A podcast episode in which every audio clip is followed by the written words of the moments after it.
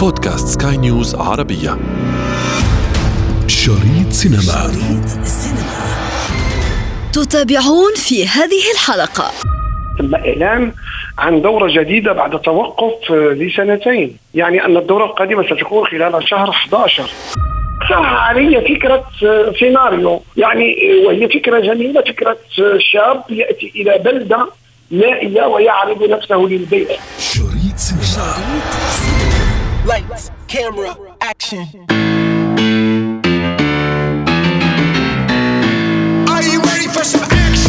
أعلم أنكم متشوقون لمعرفة ما إن كانت هناك مهرجانات سينمائية في المغرب. ستعقد لهذا العام أم سيستمر التأجيل الذي ابتلع الفعاليات السينمائية هناك لسنتين متتاليتين؟ أنا ابتسام العكريمي وهذه حلقة جديدة من بودكاست شريط سينما. لا تفوت الأمر. شريط سينما.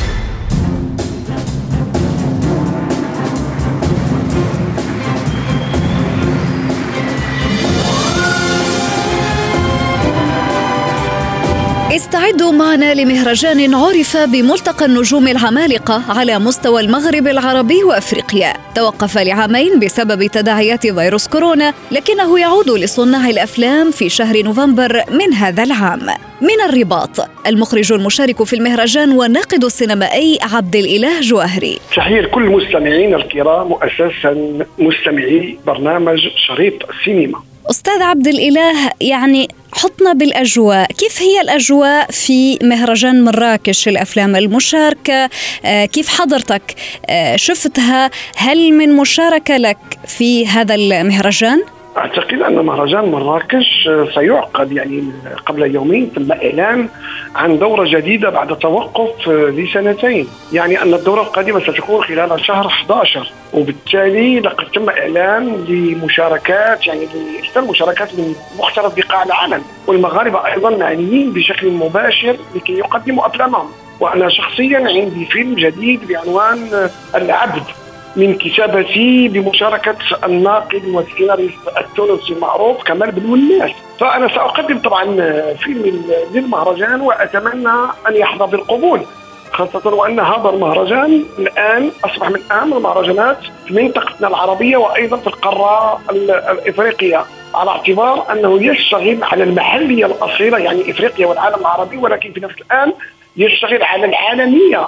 من خلال استقطاب أشهر نجوم السينما العالميين في مراكش أو من مراكش أو من خلال مهرجان مراكش. مر أشهر الممثلين والمخرجين مارتن سكورسيزي آه، ليوناردو دي كابريو أوليفر ستون آه، فرانسيس فورد كوبولا. وطبعا النجوم العرب آه، سواء من تونس أو من الجزائر أو مصر أو سوريا.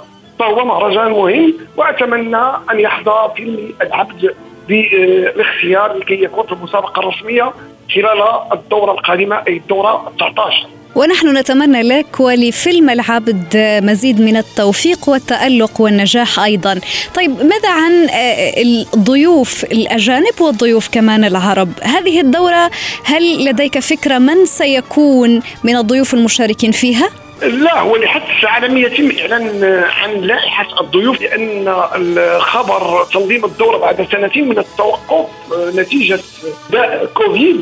لحد الساعة ما فيش معلومات عامة. ولكن أنا جد متأكد بأن مهرجان آه، مراكش هو قبلة للسينمائيين العالميين الكبار. بمعنى أنه آه، يلعب في ميدان الكبار. حضور ممثلين ومخرجين ومنتجين عالميين من من من الطراز الكبير من الولايات المتحدة الأمريكية من أوروبا من أستراليا من أمريكا اللاتينية وأيضا من إفريقيا. وبالتالي في اعتقادي وفي تصوري أن الدورة ستكون كبيرة لأن هذا التوقف يفرض على المهرجان أن يعود بشكل أقوى أن يعود ببرمجة قوية. أن يعود بأسماء آه، لها وزنها لأن آخر دورة كانت تم تكريم مثلا روبن ريدفورد مثلا والممثلة الهندية الشهيرة بريانكا شوبا. وغير ذلك من من الأسماء الكبيرة. المهرجان وصل إلى مرحلة نضج يعني سنة 19 دورة رقم 19 تفرض عليه أن يزيد في الاختيار. فقط إشارة أن المهرجان كما- هو معلوم يفتحوا الأبواب أكثر للطاقات الشبابية يعني صناع الأفلام الأولى والثانية والثالثة. تصوري تصوري مع التراكمات التي تحققت بعد سنتين من التوقف التام في كل مناحي الحياة سواء داخل المغرب أو خارج المغرب أن هناك تراكمات فيلميه يعني كثير من المخرجين لم يقدموا أفلامهم لمهرجانات آه، بسبب آه، كوفيد. وبالتالي أن هذه الدورة تكون هناك تنافس كبير وسيكون حضور كبير. فأنا اتمنى أتمنى بأن هناك ضيوف دائمين للمهرجان مثلا مارتن سكورسيزي مارتن سكورسيزي هو صديق دائم للمهرجان. حضر في على الاقل واحد أربع دورات. أيضا الممثل الهندي الشهير شاه روخ خان فهو يعتبر عراب آه، نفسه عراب المهرجان. فأكيد أنه سيعود إلى جانب آه، نجوم آه، هنود آخرين. فنتمنى أن أن يظل المهرجان في المكان التي يستحقه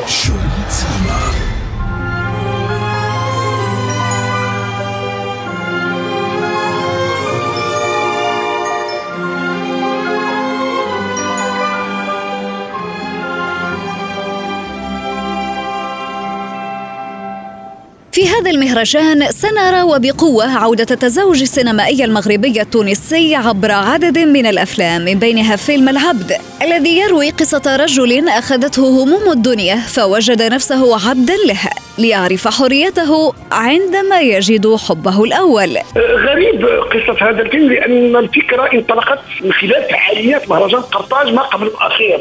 كنت متواجدا هناك فالتقيت بصديق الناقد الشهير الأستاذ الجامعي المعروف كمال بني الناس فاقترح علي فكرة سيناريو. يعني وهي فكرة جميلة فكرة شاب يأتي إلى بلدة نائية ويعرض نفسه للبيع. لأن القصة تدور اليوم يعني في القرن الواحد والعشرين. فيعرض نفسه للبيع تتم مواجهته بالاستهزاء من طرف الساكنة. كيف يمكن للإنسان أن يبيع نفسه نفسه كعبد في زمن لم تعد فيه العبودية. ولكن هو يؤكد على أنه يحس في دواخله أنه عبد لأن القوانين الحديثة حولت الإنسان الذي يقال عنه اليوم عامل أو مستخدم أو موظف فهو في العمق عبد وبالتالي فهو يعتقد بأنه عبد ويبحث عن حريته من خلال العبودية. ومع تطور أحداث الفيلم طبعا نصل إلى النهاية وهي نهاية جميلة في اعتقادي أنه يجد حريته في الحب من خلال حب امرأة تشبهه في كل شيء في الثقافة في القناعة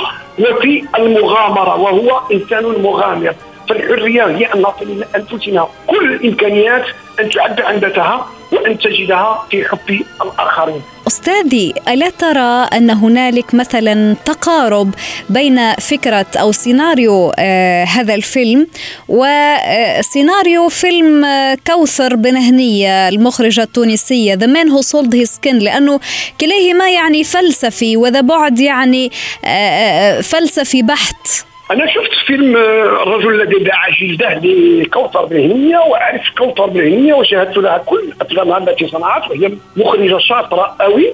ولكن أنا عندي تحفظات لأن أغلب ما تصنعه كوثر وبعض المخرجين يصنع انطلاقا من من من, من رغبات بعض الصناديق الغربية لأن التمويل هو تمويل غربي وهي أفلام آه، تلبي حاجيات السوق الغربية. هناك كليشيهات عن العالم العربي وبالتالي يتم تلبيه رغبتهم أنا شخصيا الفيلم فكرته جميلة رائعة ولكن المعالجة وتطورات الاحداث أنا ربما أختلف معها. كان هنالك الكثير من الانتقادات التي آه، وجهت للفيلم يعني من كثير النقاد العرب والأجانب رغم أنه فاز بجائزة في مهرجان كان بجائزة في مهرجانات مصرية أخرى ولكن آه، أغلب النقاد تقريبا آه، يعني اتفقوا على أنه هذا الفيلم هو خال من الحبكة القصصية. يعني ما في حبكة قصصية خال من الحوار.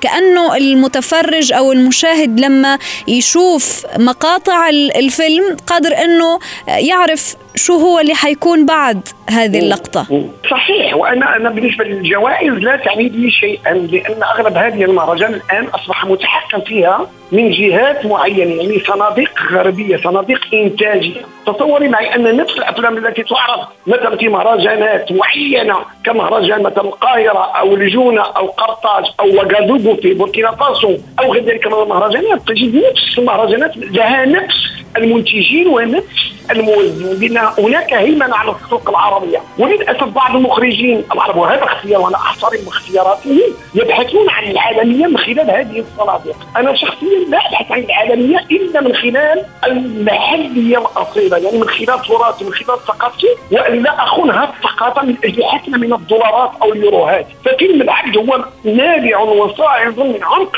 التراث المغربي أو المغاربي لأن القصة هي مغاربية بامتياز بل هي عالمية لأن المحلية الأصيلة هي عالمية اعتقادي والعكس قصته عالمية لأن الفيلم يناقش فكرة فكرة العبودية ما هي العبودية لأن هناك من يكون عبدا عبدا للهاتف عبدا للسوشيال ميديا عبدا للإنترنت آه، عبدا طبعاً لل... طبعاً طبعاً. للأمور التي يدمن عليها العقل مثلا. نعم هناك عبودية متعددة أين يمكن أن نجد حريتنا فبطل فيلم إبراهيم في فيلم العبد يبحث عن حريته في شيء إنساني ويجده كما قلت في النهاية؟ وهو الحب. حب امرأة. وهنا الاختلاف فأنا لا أصنع فيلما فولكلوريا يعجب الغربيين بقدر ما أصنع فيلما يعجبني أنا أولا. ويعجب المشاهدين أيضا. إذا ما أعجبني أكيد سيعجب المشاهد لأنه يلبي قناعاتي ويتوافق مع تصوراتي الفكرية و...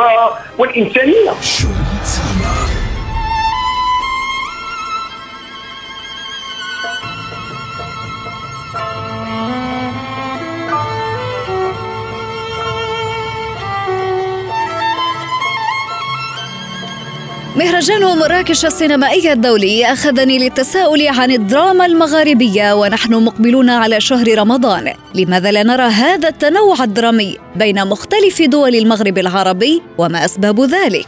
عزيزتي أعتقد أن الواقع السياسي يفرض نفسه على الواقع الاقتصادي وال- وال- والفني والإبداعي. للأسف أن الأنظمة المغاربية هناك بينها تناقضات. وللأسف أنها لا تترك المجالات الأخرى في حالها لحسن الحظ لحسن الحظ أن الفنانين والمثقفين بينهم علاقات جد جد طيبة. مثلا أنا شخصيا تربطني علاقات جد رائعة بكل الفنانين السينمائيين الجزائريين وأيضا بالإخوة في تونس. وهناك تعاون ونلتقي معا في مهرجانات دولية ونتناقش ونحاول أن نصنع شيئا. ولكن دائما نجابه بما نعيشه من ظروف ومن إكراهات.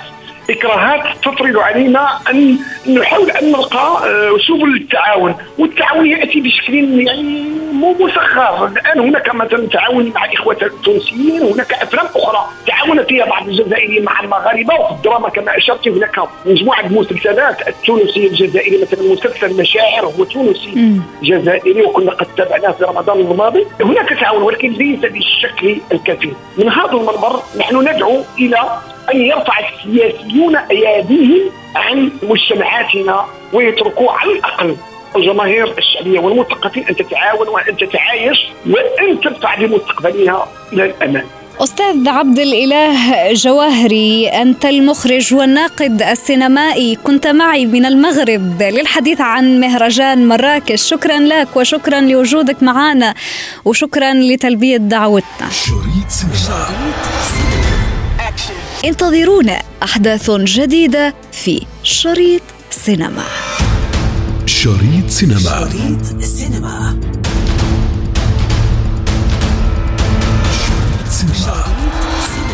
في ختام حلقتنا من شريط سينما ضمن منصة بودكاست سكاي نيوز عربية. نذكركم بمتابعتنا والاستماع لنا عبر تحميل منصاتنا المختلفة من البودكاست التي تجدونها على أبل ستور وجوجل بلاي كنت معكم في التقديم أنا ابتسام العكريمي ومن إخراج نويل بولس